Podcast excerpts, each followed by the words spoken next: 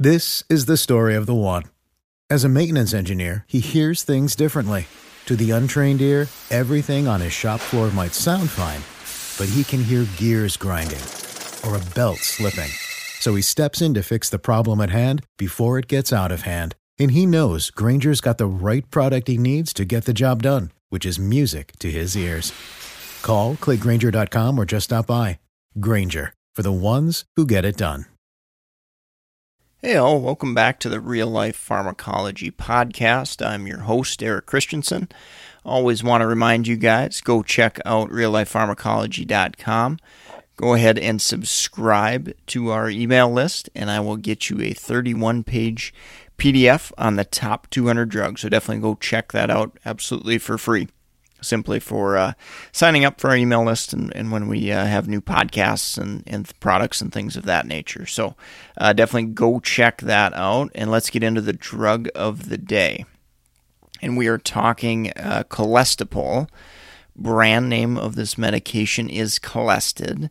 And this medication is classified as a drug that can uh, lower cholesterol levels. Uh, more specifically, its classification is a bile acid sequestrant.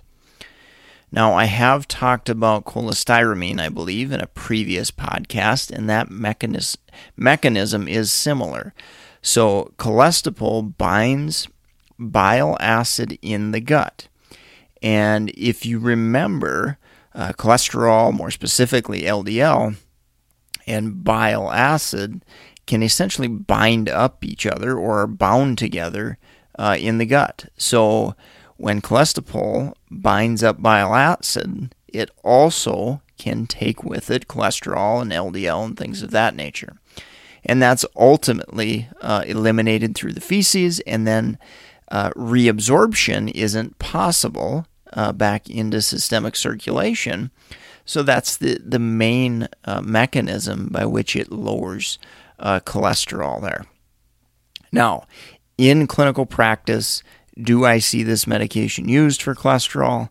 Uh, not very often. Uh, we've got so much better evidence, data uh, with statin therapy uh, effectiveness as well.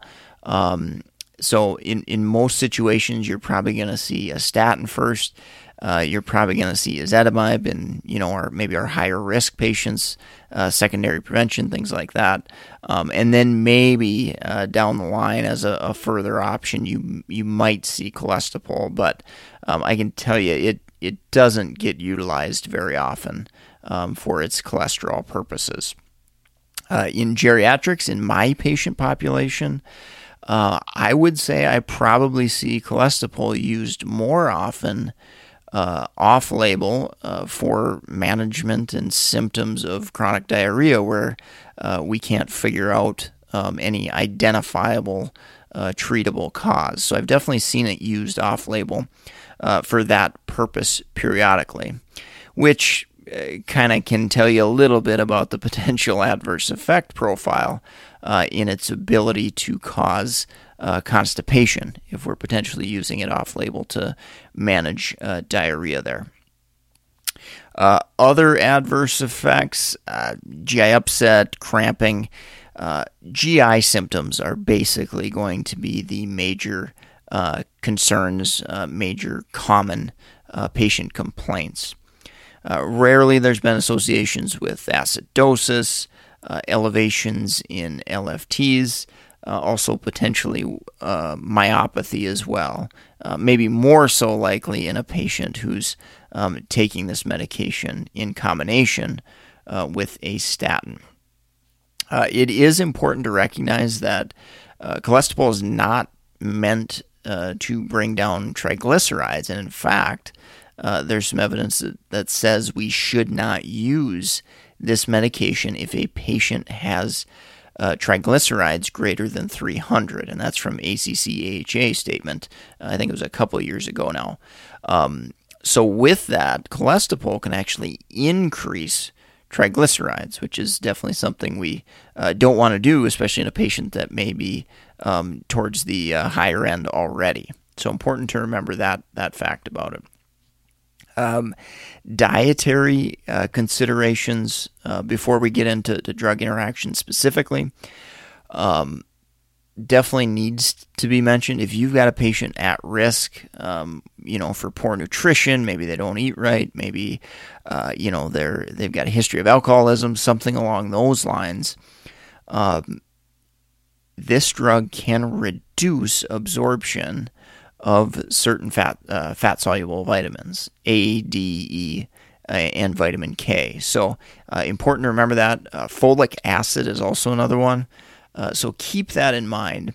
In a patient that's eating well overall, you know, otherwise normal, other than maybe uh, elevated cholesterol or, or, diarrhea, you know, they're they're probably going to be okay.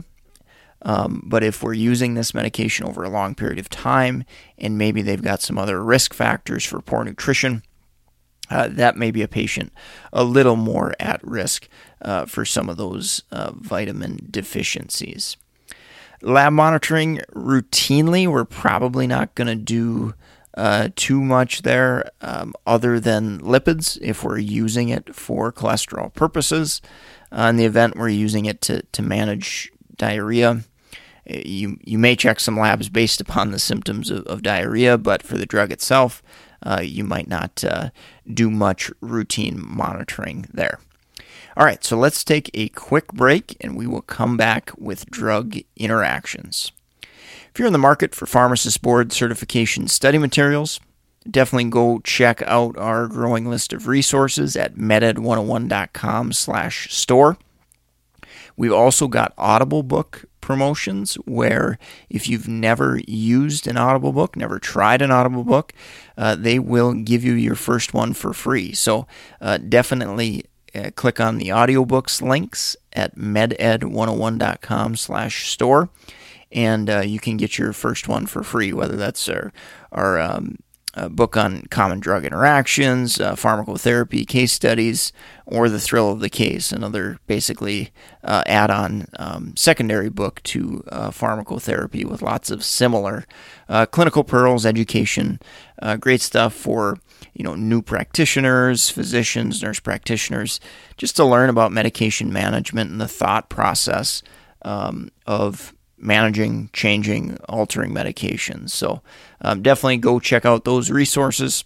Uh, lots of different stuff for all uh, different folks at meded101.com slash store, S-T-O-R-E. All right, so let's finish up on drug interactions and um, Colestipol, it's uh, simple but complicated. Okay, so simple in the aspect of there are a lot of, um, excuse me, complex in the aspect of there are a lot of dr- potential drug interactions. Um, but simple in the fact that they're all basically through the same pathway. So, binding interactions are very common with Colestipol. Um, but there's a lot of them. So, you know, digoxin, amiodarone. Uh, I mentioned, you know, the risk of uh, reducing vitamin absorption. Uh, corticosteroids, there's some diuretics interactions where concentrations can be reduced. Uh, thyroid medications, of course. Uh, and that's not the, the total extensive list, but just to give you an idea, if you ever see this medication used, you've got to recognize that there's probably going to be a potential for binding drug interactions and go through that patient's medication list, uh, make sure they aren't on any you know drugs with a narrow therapeutic index, and also keep in mind um, that we may have uh, clinical non-response if we knock those concentrations down of a particular drug um, by Colestipol binding them up. So uh, keep tabs on that. Uh, definitely a lot of binding drug interactions. In most situations, I would say we can get away with timing the drug appropriately. So, what you would generally do is time uh, other medications before uh. So, maybe an hour or two before you take the Colestipol, you take all your other medications. That way, it gives the body uh, some time to absorb those drugs and make sure that patients are getting uh, their adequate and consistent dose. Uh, if you're doing it after, generally we have to wait a lot longer because that Colestipol is going to be in the gut, it's going to be hanging around, and uh, generally that time frame is four to six hours um, after the dose of Colestipol to again give those other medications to try to avoid or minimize the potential uh, for those binding interactions. So, can be a little bit uh, tricky there to avoid those interactions. Uh, kind of another reason why this medication isn't used terribly often um, because of, of, those purposes. And then from um, an additive adverse effect profile, I definitely think that uh, when I see Colestipol, it's one of those medications that can contribute to constipation. So, uh, if you do happen to be using it for cholesterol management, and you see a patient's on opioids, anticholinergics, uh, maybe even something like calcium channel blocker, definitely could have an additive effect towards constipation. So something we need to uh, educate our patients about, including you know educating about fiber and fluid intake and things of that nature. All right, so I think that's going to wrap it up for today. Uh, thanks so much for listening. If you enjoyed the podcast, uh, definitely leave us a rating review on iTunes or wherever you're listening. Um, greatly appreciated. Uh, share us with a friend on Instagram or Facebook, uh, Twitter, whatever social media platform you utilize. Uh, that's also greatly appreciated. Uh, if you've got an email list of, of classmates that you think um, in your pharmacology class, for example, that you think could benefit uh, from the podcast, definitely don't hesitate to share our free resource uh, with those folks as well. Again, you can sign up, uh, get that 31 page PDF, good little study guide on the top 200 drugs at reallifepharmacology.com. And definitely um, go support our sponsor, meded101.com slash store. You can track me down on meded101.com or LinkedIn are probably the two best ways to do that. Um, definitely don't hesitate to um, let me know any suggestions, questions, concerns. I, I, do my best to answer all them. I do get quite a few, um, but definitely suggestions I uh, look at on an individual basis and obviously try to um, make this podcast better and, and more applicable uh, to what you're doing as a healthcare professional. Thanks so much for listening. I hope you guys take care and have a great rest of your day. This is the story of the one. As a maintenance engineer, he hears things differently. To the untrained ear, everything on his shop floor might sound fine, but he can hear gears grinding or a belt slipping. So he steps in to fix the problem at hand before it gets out of hand and he knows Grainger's got the right product he needs to get the job done, which is music to his ears. Call, clickgrainger.com, or just stop by. Grainger, for the ones who get it done. Protect your dream home with American Family Insurance. And you can weather any storm. You'll also save up to 25% by bundling home, auto, and life. American Family Insurance. Get a quote, find an agent at amfam.com. Products not available in every state. Discounts may not apply to all coverages on an auto or home policy. Discounts do not apply to life insurance policies. Visit amfam.com to learn how discounts may apply to you. American Family Mutual Insurance Company SI and its operating companies American Family Life Insurance Company 6000 American Parkway, Madison, Wisconsin.